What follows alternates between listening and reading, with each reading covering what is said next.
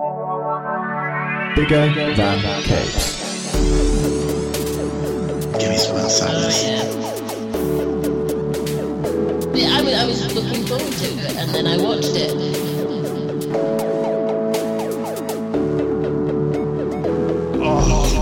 Oh, dry, dry, dry,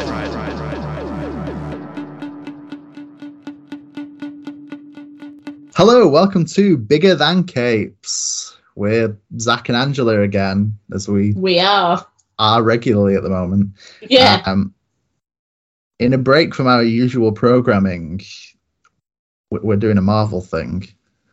We are. The indie comics title of this podcast is questionable at the point that we're discussing this, but never mind. Yeah. Um, the intention was to try and find some like Halloween y um, comic book media to discuss films, TV shows, uh, whatever else, YouTube shows.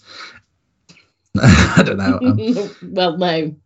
not that Valiant. one, yeah. Um, web series, maybe more than YouTube Yeah. shows. Uh, instead, we caved and we settled for the first thing.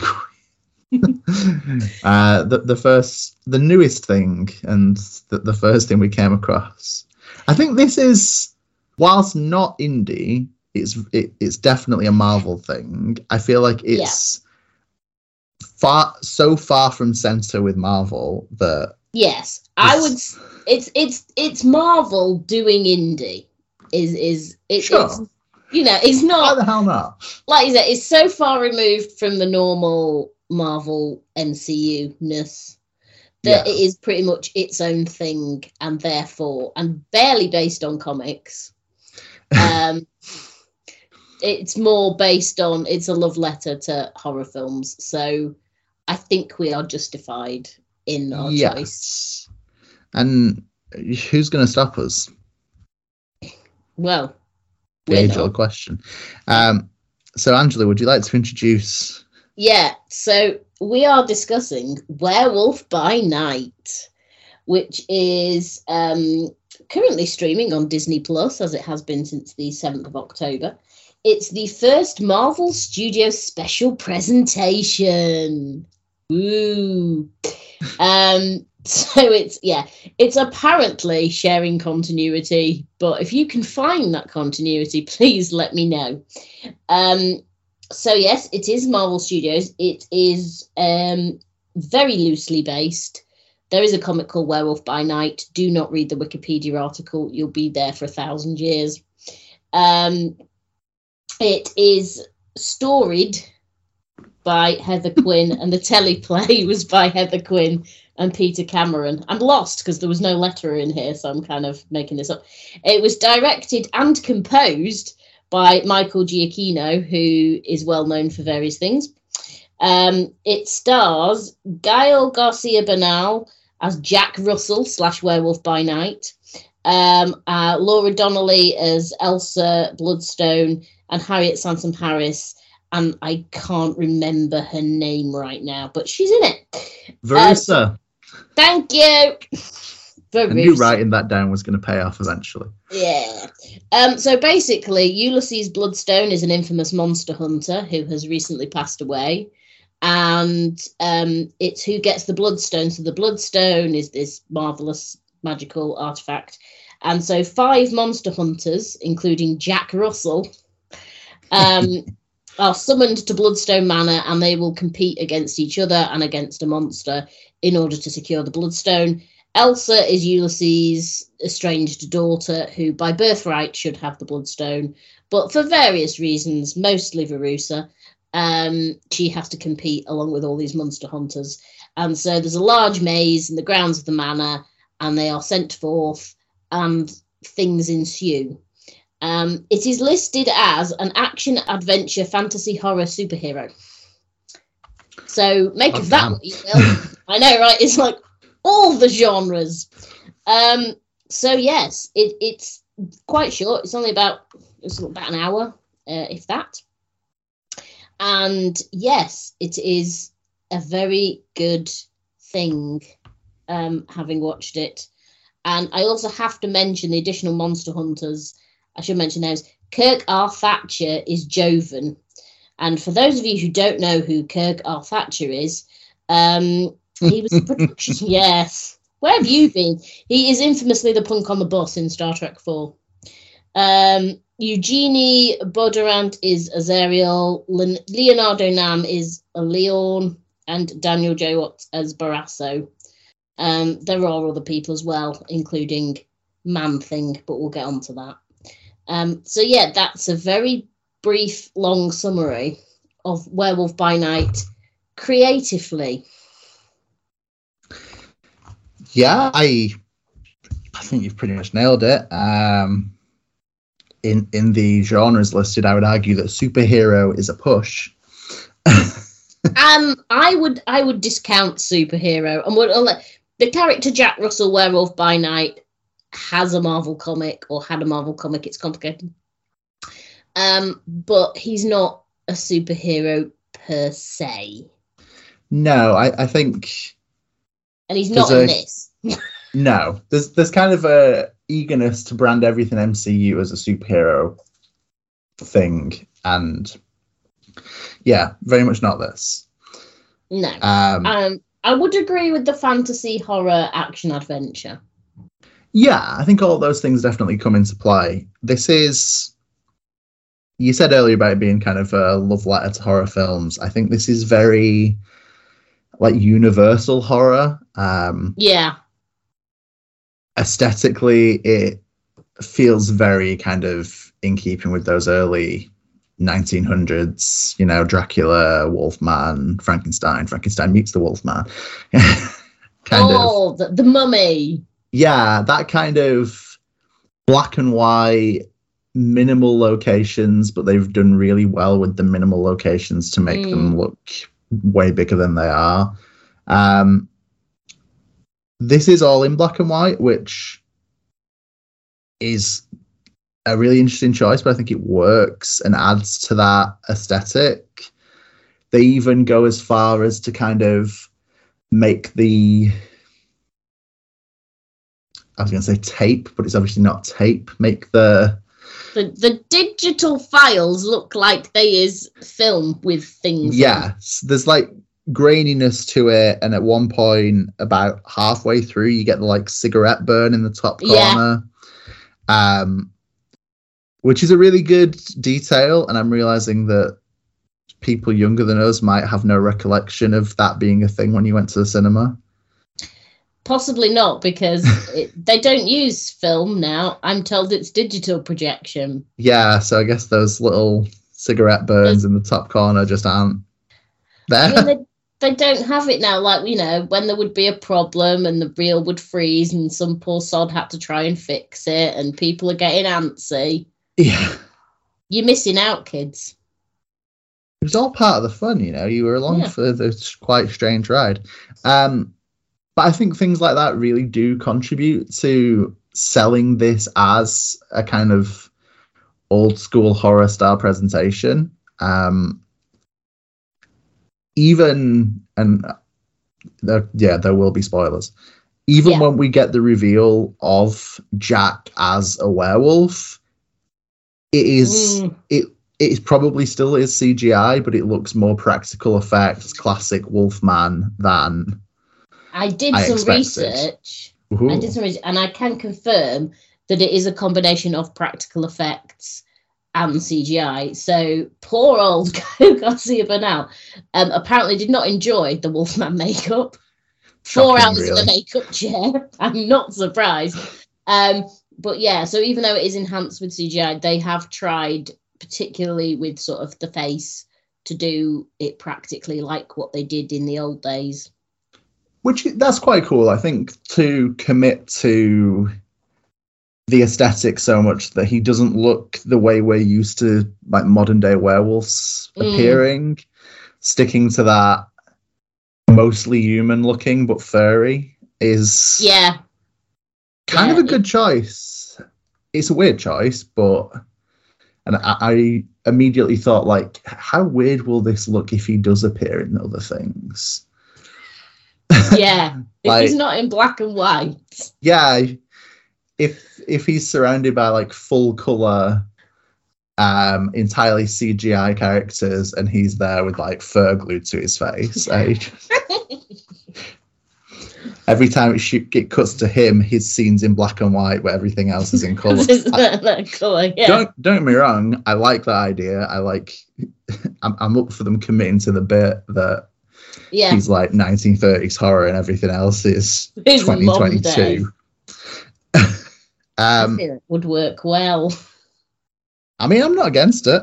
I I think it could be fun. It kind of dumb, but I think Marvel uh getting a little bit more comfortable that they're probably not going to get to the Infinity Saga level again. So I think they're getting a little bit more comfortable with doing things that are kind of awkward and dumb, like Multiverse of Madness was kind of goofy at times. This is pretty goofy. She Hulk is actually a sitcom and not like you know a serious drama masquerading as a sitcom which i think marvel have yeah. struggled with tone at times like they do things that are really dark like the netflix shows and then kind of try and have some comedy and it's like oh, this, the tone's a mess guys but this yeah i think they they're hitting the weird marks a little bit which appears to uh, appear which appeals to me because I'm into the really weird stuff, uh, especially. I think that's one of the things that has led us to mostly of doing indie comic show is that we do Yeah. read the weirder side of Marvel when we are reading Marvel. Yeah. This is Um, true. It is nice to see them as well, actually experimenting a little bit. Yeah, Because they, they have felt like phase. Are we in phase four still? I don't even know which phase we're in anymore. yeah. I I feel like I've really lost track of where Marvel's at in its own continuity, and also I'm not keeping up as well with the releases and like not not so much the releases, but the announcements of what we're gonna Yeah. get. So everything is a bit of a surprise right now, which is kind of fun.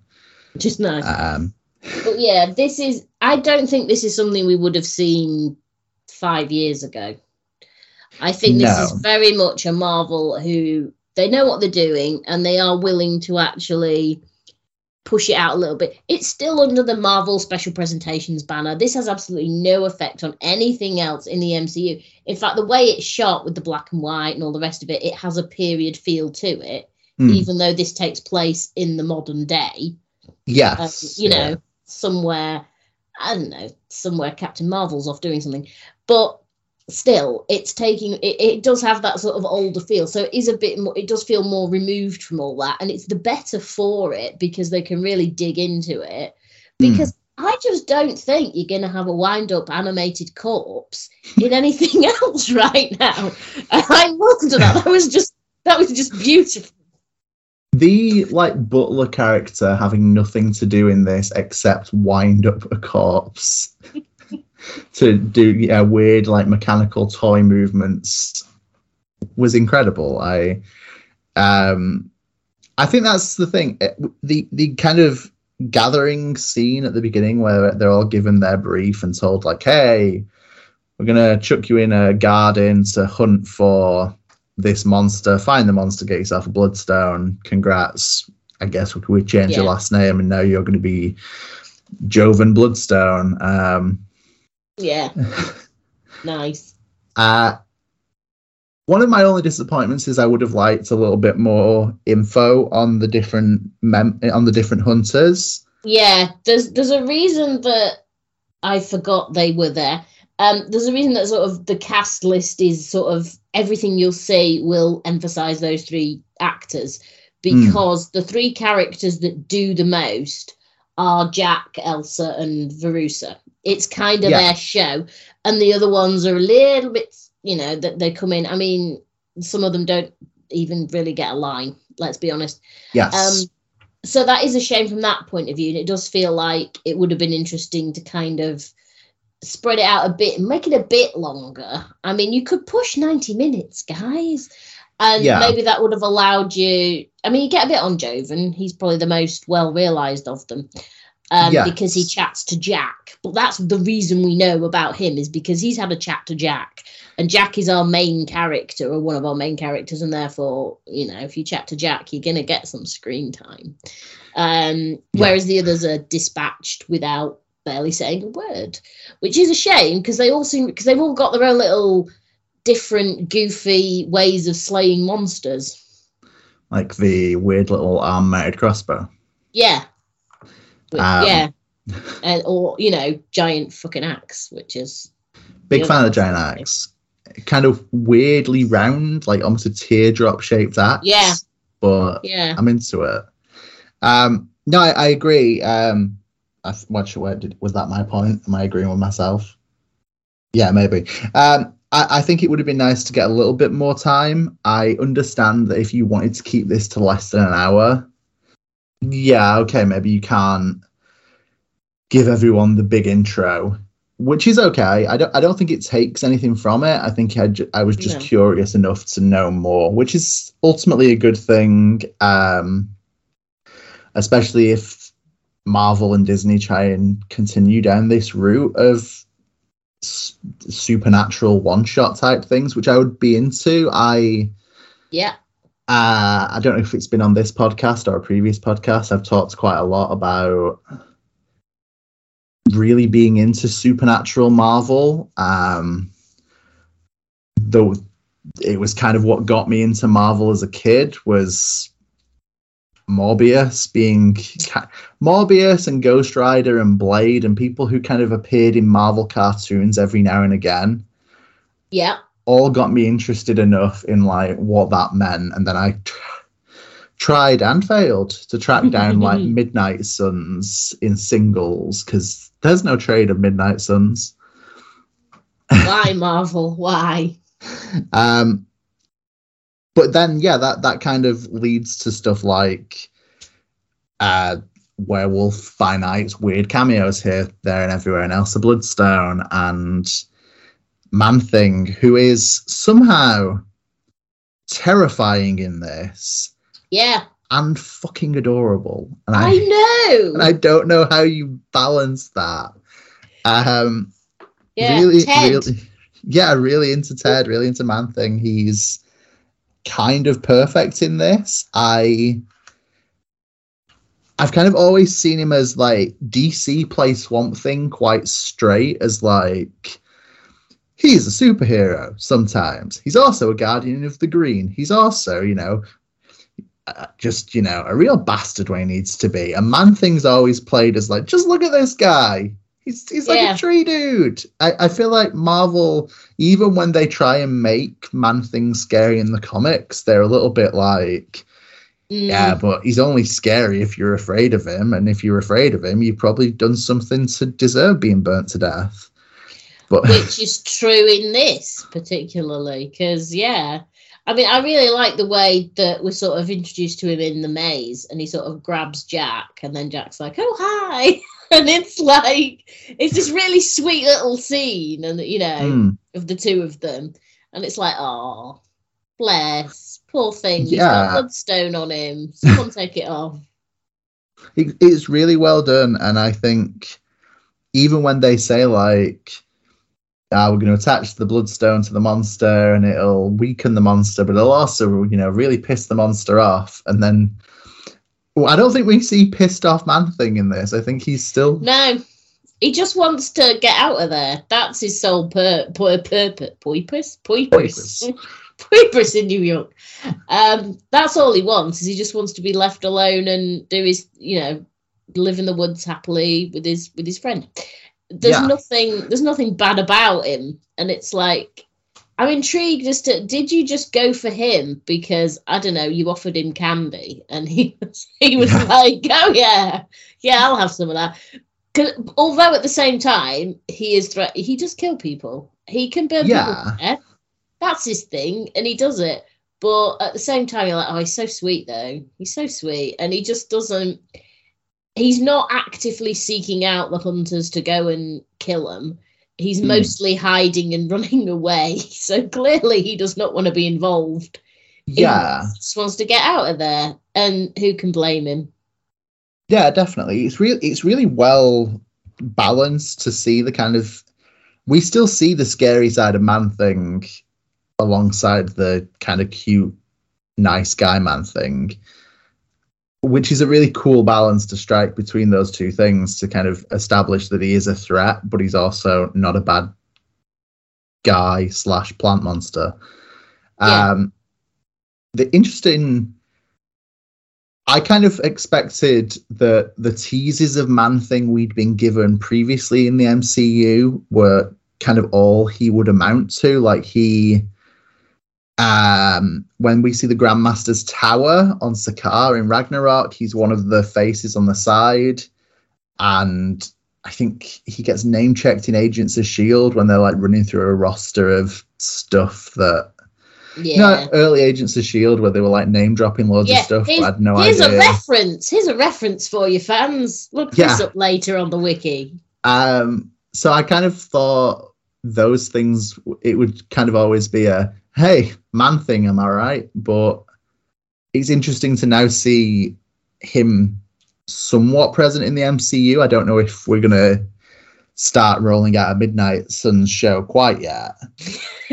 It Um, might be on the cards. There might be. I mean, it might just be special presentations, but I mean, I, I could easily see next Halloween us getting like a Legion of Monsters type thing, or I don't know, yeah, maybe Midnight Suns, something that brings together different horror characters. If you, especially if you can pepper them throughout the MCU shows. I mean, we, don't get me wrong, we've already got Wong doing things in She-Hulk, and we've got Stephen Strange is still present. We've got other supernatural characters, and we've kind of name dropped and referenced weird and wonderful things. I'm told there was a Morbius film that I've heard this. I've heard there was a film, and and then it it it was very popular on Twitter, and then it was a film again in cinemas, and I think Sony regret all their choices regarding that.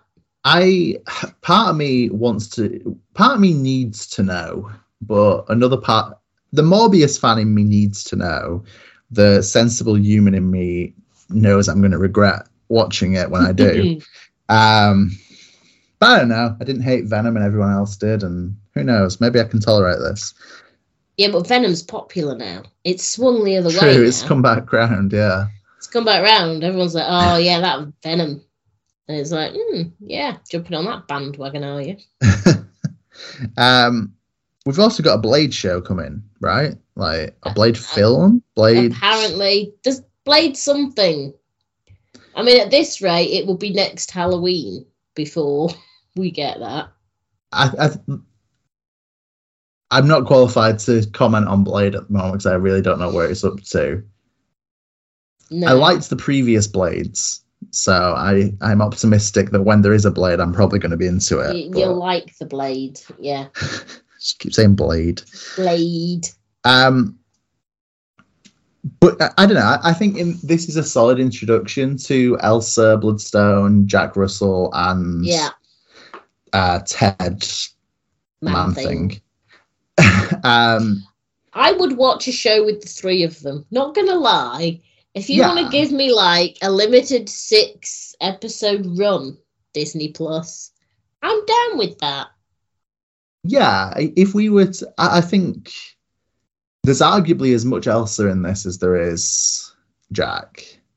I would say it's because it is as much her story as his. In Yeah. fact, in a way, it's more her story because she has the whole estranged daughter birthright, Hmm. you know, and in a way, like particularly in that last bit where Jack's full on werewolfing, um, she's the human point of view character, and there is this realization that you know, spoilers, she talks him down when he's a werewolf, and it's almost like, okay, so what makes a monster? And she's seen it as well with Ted and Man Thing, and she's like, she's then had that revelation of what is a monster, or in fact, the monster's all these dead bodies lying about my house that I've asked the butler to clean up because that's his job. now he's pledged his allegiance to Yeah. me.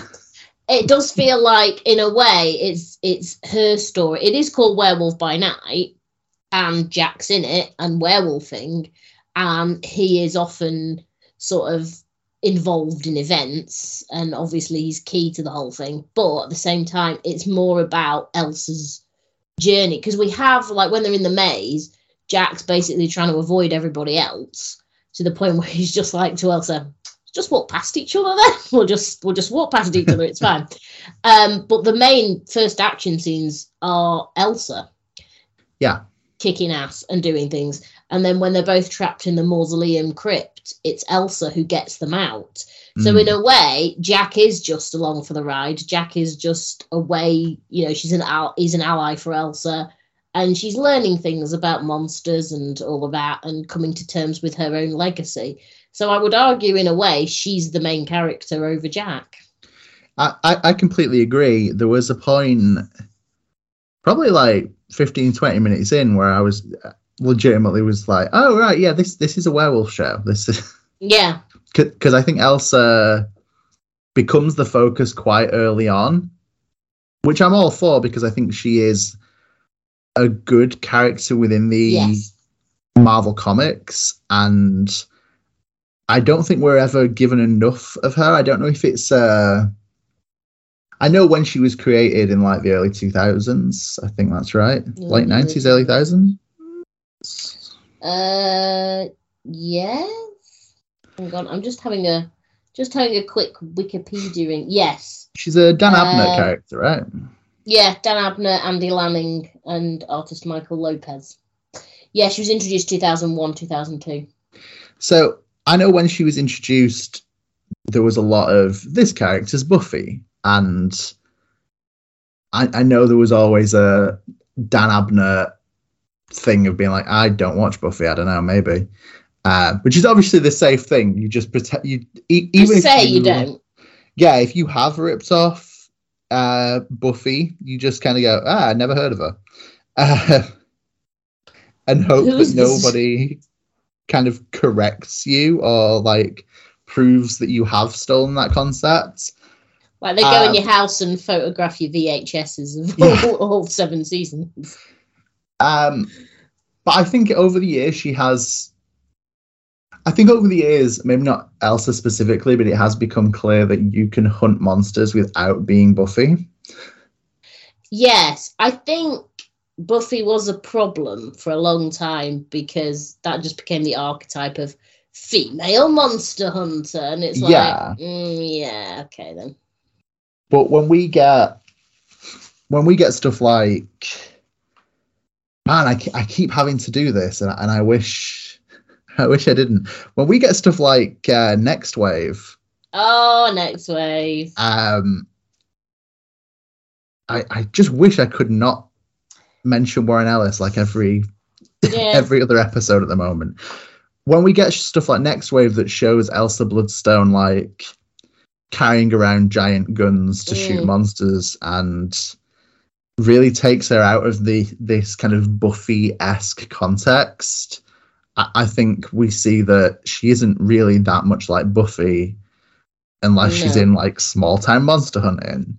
Um, I also think was there was it the Secret Wars tie-in where she's like fighting all the Marvel zombies? I or Something like along those. She definitely fights zombies. They might not be the Marvel zombies, but she fights zombies. She fights zombies of some sort.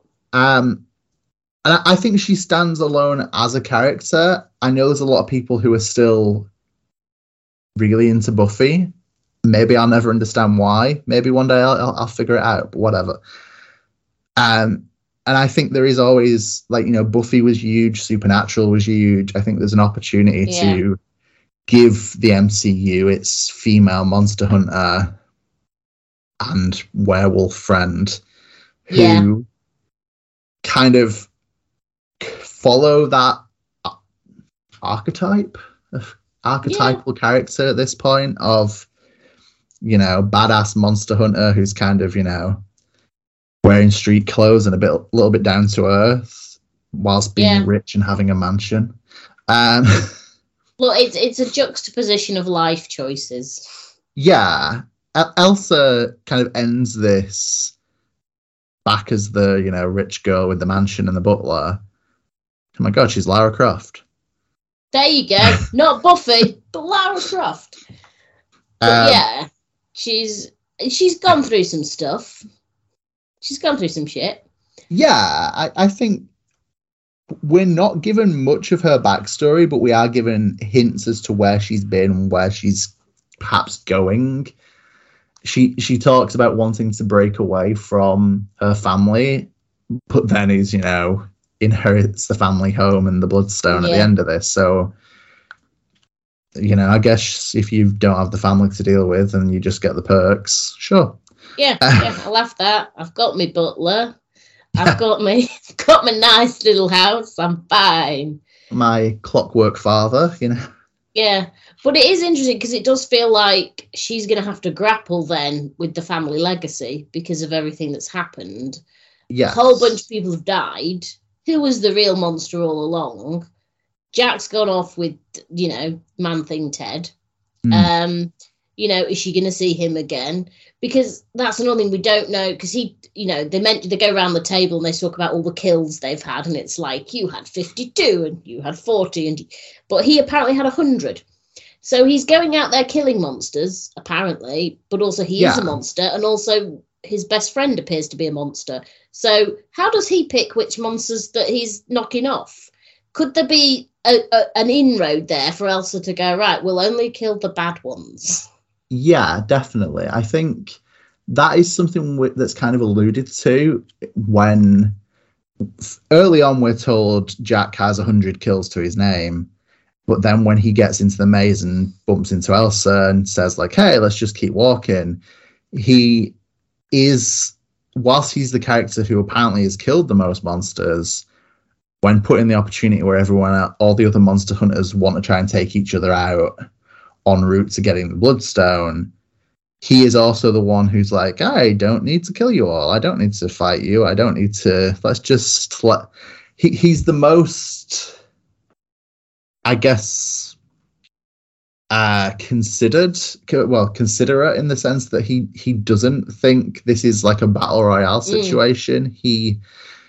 And of course, we, we know he isn't in it for the Bloodstone. He's in it for saving Ted from certain death, but it kind of it creates enough information about the character that the man who's killed the most monsters doesn't want to just kill anybody. Yeah, it's it's very interesting. Because the other thing is, you look at him, you think, because when they were going around the table, like, oh yeah, we're just going to say, yeah, Jack's killed like a few, and then it's like, no, he's killed a hundred, and it's like, really? And, and I think there's something else. Is like when he's looking at the heads round the top of the room, Yes. and I think he said, and like he says to Jovan, like one of them, um, I fought him several times. I never, I, he never looked as scared as he does now, which suggests that even though he's fought this monster quite a lot, he just didn't see the need to actually kill him. Yeah, I think it's the like man bat type character. That's the one, yeah. I the, there might be a established Marvel equivalent of man bat. If there is, I don't know what they're called, but hey, It's not Batman. We know that. I think there's a copyright issue there. I'm just not sure what it is. yeah. Um, but yeah, I think those little details. I know there are some. There's probably more Easter eggs in the house, but I know one of the like carvings in one of the walls is um the death of Gorr, the God Butcher from Yeah. Love, Love and Thunder, and yeah, we see the different trophies around the room. Do we get? I want I want to say he's the Yeti, and he isn't from Alpha Flight, the Oh, yeah. Sasquatch. Sasquatch, yes. Uh, so he's one of the heads. I don't know if it's the Alpha Flight Sasquatch. That seems a little bit harsh. She's a bit mean. or is he? Shit, is he not Sasquatch? Is he Wendigo? Wendigo. The Wendigo's something else, isn't it? Ah, crap. Ah, no. Oh, there's, there's different trophies. North American mythical creature. Let's just go with that. Yes. Um, but I, I didn't think there was any like blatant screaming out this is a reference type things. I know other Marvel stuff has had references that, like Odin's Vault having the Infinity Gauntlet, to then be Yeah. like, well, why's he got that? And uh, I can't think there's others that are referenced, and I don't know if it's in Doctor Strange. Does he? I think in the first Doctor Strange, someone has the staff of one Yes. which then doesn't make sense because the staff of one turns up in Runaways. which, well, that's never going to Yeah. relate to the rest of the MCU, is it? No. That's but I, I kind of respect that this isn't 55 minutes of Easter eggs for Supernatural Marvel because it kind of implies that maybe those things aren't as throwaway these days, and maybe there's now that we're getting a Elsa Bloodstone Man Thing Werewolf by Night special, it kind of creates the potential that characters aren't just throwaway references in other properties, if that makes sense. Yeah. Because I think that's the problem with a lot. It's not just Marvel, it's any big mainstream media, is the tendency is to go, hey, it's that thing. It's that thing, man. It's that thing. You Yeah. know what that thing is. And it's not relevant. It's not even a MacGuffin. It's not relevant to the plot of that particular piece of media. Mm. It's just there in the background. And then, like you say, it'll crop up completely in a different context later on. So it's like, okay, so it was there and now it's there. Right. And what I like about this is it's not doing that.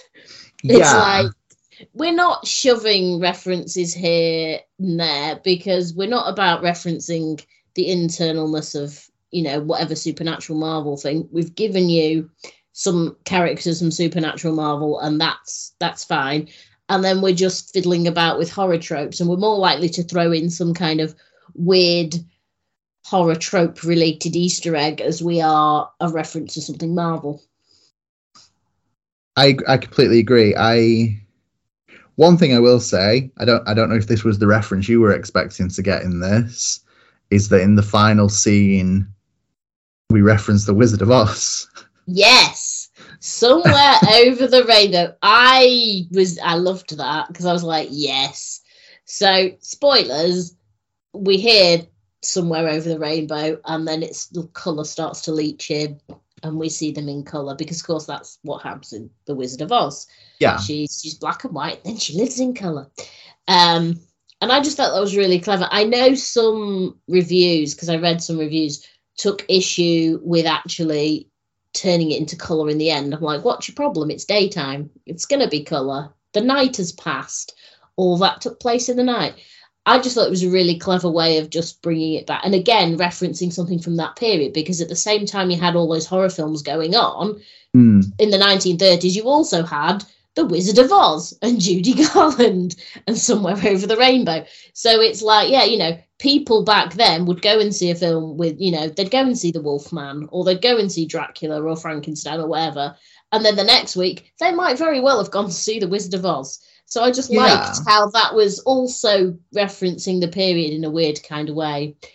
But it was it was a little bit blinky, like, oh my god, they actually and they did apparently film the entire thing in colour Yeah, and, and, then, then, they changed it back to black and white, which I thought was also really nicely done.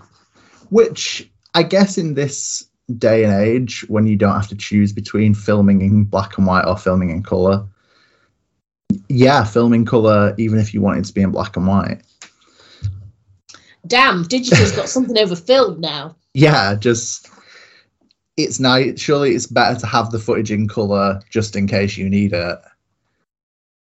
Yeah, Um, I thought it was a good detail. I also, and this is the wrestling fan in me that immediately realized what was going on. I think part of the black and white choice was undoubtedly so you could have blood and lots of it if as Yeah. required, which is obviously a thing in Marvel. Um, no one ever really bleeds. Um, if if you do bleed, it's like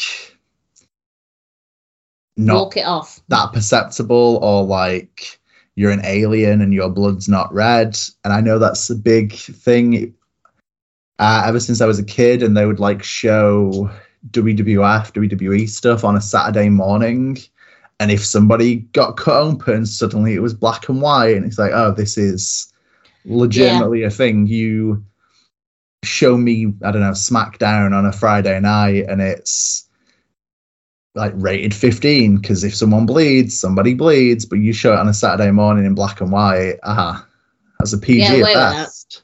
Everyone knows that you know if it's not red, it's not blood. Not blood. That's that's a No. fact. Um, which I think is part of the choice. I mean, obviously the aesthetic. It the aesthetic is held up by it being black and white, but there's also the benefit that then, yeah, you can have a werewolf tear someone in half. You can have man thing dissolve a man, and You can have Elsa That's slice all. off a guy's arm and it's Yeah. all fine. um, which is it's nuts. That's that that's like how it's treated. Like cinema treats blood. Like ah, it can be as violent as you want if we don't see the blood because it's black and white. We don't know it's blood. Um, because what's important here is that kids learned that you can't bleed and color. I don't know what's the You, yeah, the only if you bleed in colour does it count. because I, I would argue that as a kid, I, I bled more as, as a kid than I do as an oh, adult. Oh yeah, absolutely. I fell over way more, had way Yeah. more nosebleeds. I, I was well aware that people bleed. Doesn't doesn't matter Yeah. how many. If someone that guy's arm still comes off, Yeah. it still counts. I. This isn't where I thought I was going to end up today. No. but no, they, it does seem a little bit almost like a bit of a.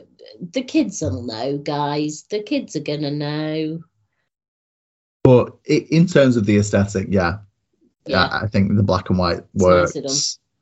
And was a little bit of a surprise. I had seen the trailer and didn't know if it was going to be one of those. It's black and white and then Yeah. becomes color quite early on. But I respect the commitment to. yeah. Black and know. white. Um, but yeah, really enjoyed this as an, Yeah. hou- an hour of my life. I would gladly watch this again, and Same.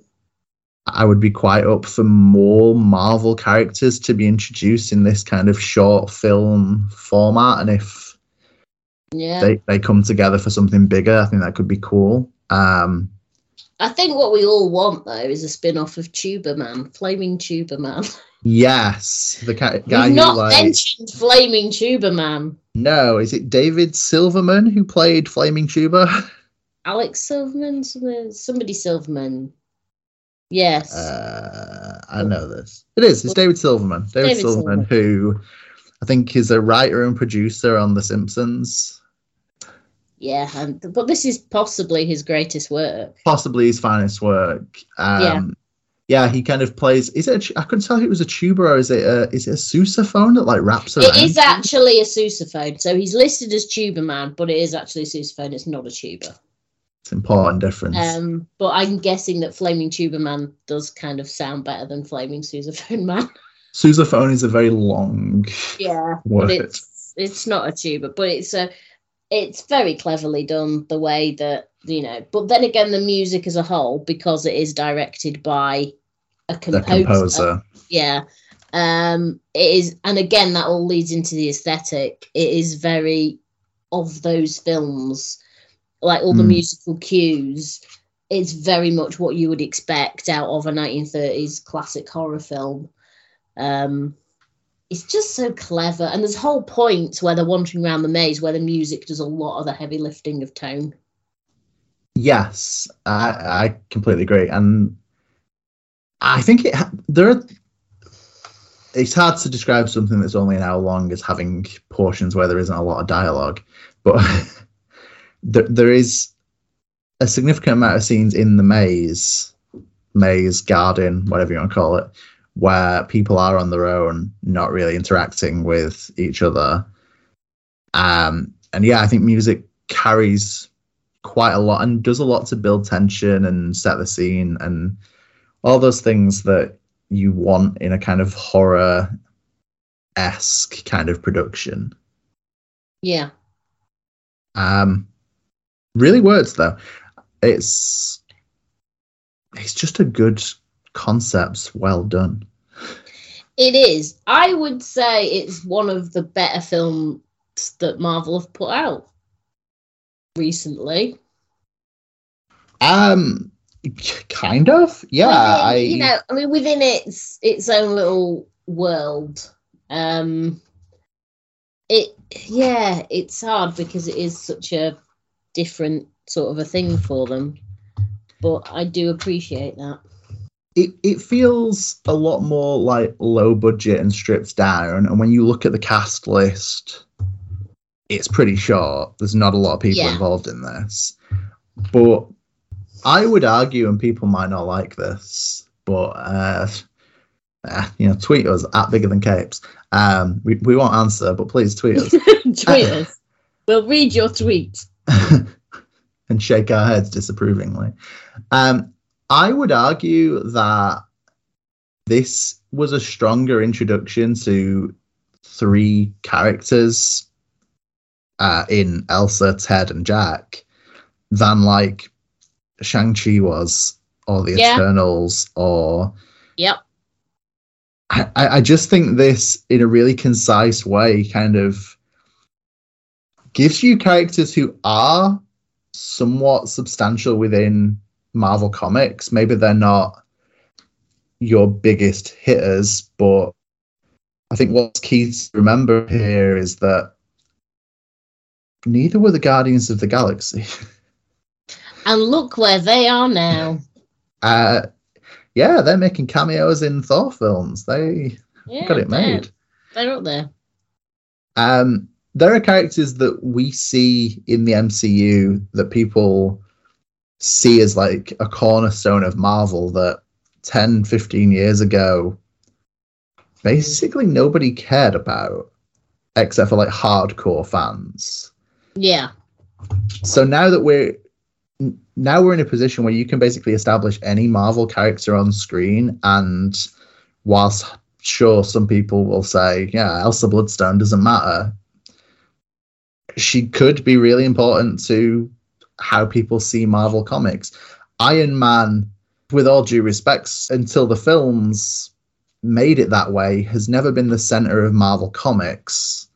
No, I mean, all anyone ever remembered about Iron Man generally was, hey, Tony Stark had that drinking problem that time. Yes, pretty kind of. Yeah, demon in, bo- in a bottle, baby. Yeah. Um, somehow I've managed to make it sound like that song, Nelly Furtado. Yeah. Christina Aguilera? Um, Christina Aguilera, yeah. I'm a demon in a bottle, baby. Fucking hell. Um, so yeah, I, I think the perception of Marvel has changed significantly in the last like 15 years. Where sure, Iron Man had a cartoon, and so did the Hulk, and whatever else, but they were all kind of buried beneath X Men and Spider Man. Whereas now Iron Man is the center of the MCU, or he was for a long time. So Yeah. I think with the right effort, any character has that potential to be like significant within Marvel. And I like the weird supernatural guys. So sweet. yeah. And like you said, there is more grounding with these three than a lot of the recent films that we've got because you get enough on them that you care and more importantly you care about them. I Yes. think that's really important is you you're like yeah you know i want to see more of elsa jack and are they doing all right? Are they okay? Are they you know are they in the woods? What are they doing? What are they up to? That is more there's definitely a hook there. Like the eternals i was like i don't need to see any more of these people. They can Already seen too much. yeah, it's like they're fine, but I don't care. Um, whereas these, particularly these three, is like I care about them. I and the fact that they've managed to do that in such a short run time is impressive. Yes. That they've managed to get that. So I think that does show that, like you say, given the right circumstances, you can turn any Marvel character into something popular. And what I'm saying, Disney Plus, is give me my Elsa, Jack, and Ted series. Call it Elsa, Jack, and Ted. I don't know. Make it a sitcom. You know, by day they hang around the mansion. By night they go out and kill bad people, and the butler's all confused. I don't know. There are options here. I mean, Well- to be fair, that sounds good. I I'd be down for that. I think there's potential here. Don't lose it.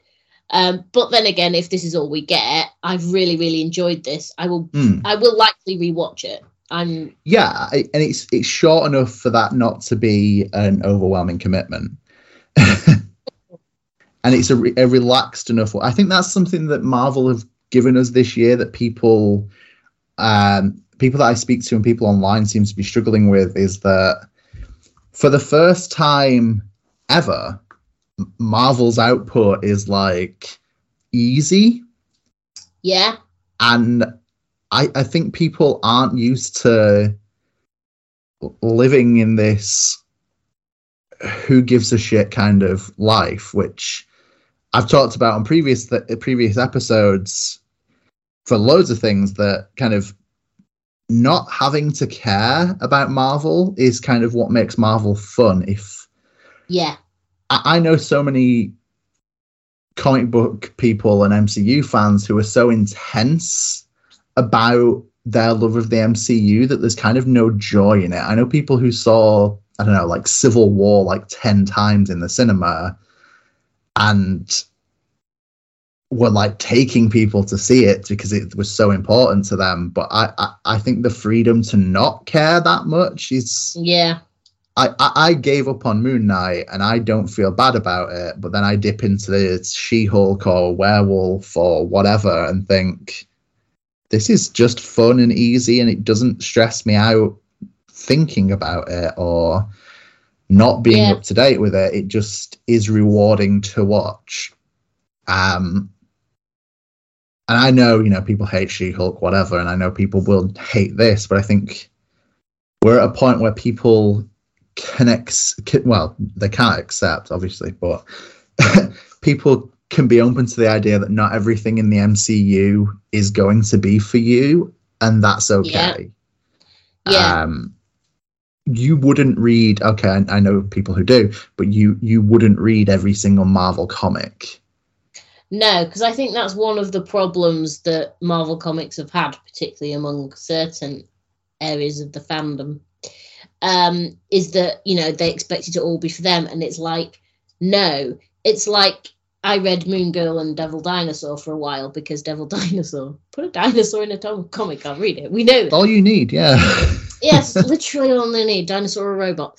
Um, but I gave up on that because I just I wasn't enjoying it as much as I thought I would. And then I realized it's like that wasn't for me. That wasn't for someone who's approaching middle age. That was for a little child. You know, that was for like a 10, 11 year old girl who's never come across these things before, who wants, you know, to read something like that. And that's absolutely fine and that is the point is like all the marvel comics are aimed at different people. It's it and unfortunately a certain subset believe that it should all be aimed at them. And i think they have the same attitude to the mcu although it's sometimes it's a different section of people who believe that all of the mcu should be for them. It's like no it's fine. You Yeah. can choose. And I I've probably said this on another podcast, but apparently that's my thing today. People need to people view Marvel as like one thing when they're just a publisher and it's like yeah can you imagine if you were like oh no I read penguin books I yeah I read all of them, and it doesn't matter if it's Penguin Classics, regular Penguin, the kids stuff. I doesn't don't care who they're publishing books for. I read all of them, and I expect it to be for me or whatever. I don't know, pick a publisher, Harper Collins, whatever you want. yeah But nobody, but for for some reason with comics, people will view Marvel or you know smaller publishers to Va- Vault or Valiant or whatever you want to pick, people will latch onto these and be like, "This whole world is for me," and sometimes that's not going to be the case. But if if Dead Drop is for you, then I've got the number of a therapist you can we'll, we'll get you the help that you need. Yeah. Um, but no, in, in all seriousness, the MCU shouldn't all be for everybody. That's okay. Comics, there are comics for everyone. I, I believe that, but Yeah. I don't think every publisher releases every book for the same audience because sorry That's- guys, but they want to make money and that's not how the world Yeah. works. you need to appear, particularly with the amount of output that Marvel have. I mean, Marvel put out in a week what some publishers will put out in a year.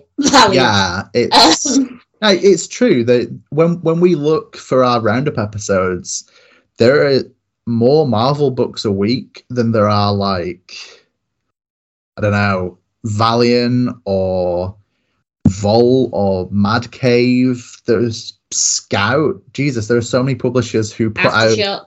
Yeah. yeah, they just come nowhere near. They're not even putting out like 10% of Marvel's yearly output. I mean, you could combine sometimes for a week. You could combine all the indie publishers, and you still would not have, except for Image, because Image do put out quite a bit. eh, But even so, Yes. You could take all those other indie publishers other than Image and shove them all together, and you would still perhaps not reach the amount that Marvel was putting out that week. Definitely. I mean, we we look at this these lists constantly. I'm sure a lot of bored comic fans do. Uh, but yeah, it, it. I don't know. The punchline here is Werewolf by Night isn't going to be for everyone, but we're quite different in a lot of ways, and we both really enjoyed this. We, yeah, yeah. um, I had a really good time with it. and it's like 55 minutes you've you've got 55 minutes to watch this thing and e- even if you don't like this i guarantee you know someone who will absolutely love this Yeah, um definitely. I think that's pretty much everything i have to bring to the dance this week um, yeah, same. so um in summary elsa ted and jack forever you know let's let's get Let's Sit- get that. sitcom by day, monsters by night. I Oh, I am. Yeah, I'm down with that. Disney Plus, make it happen.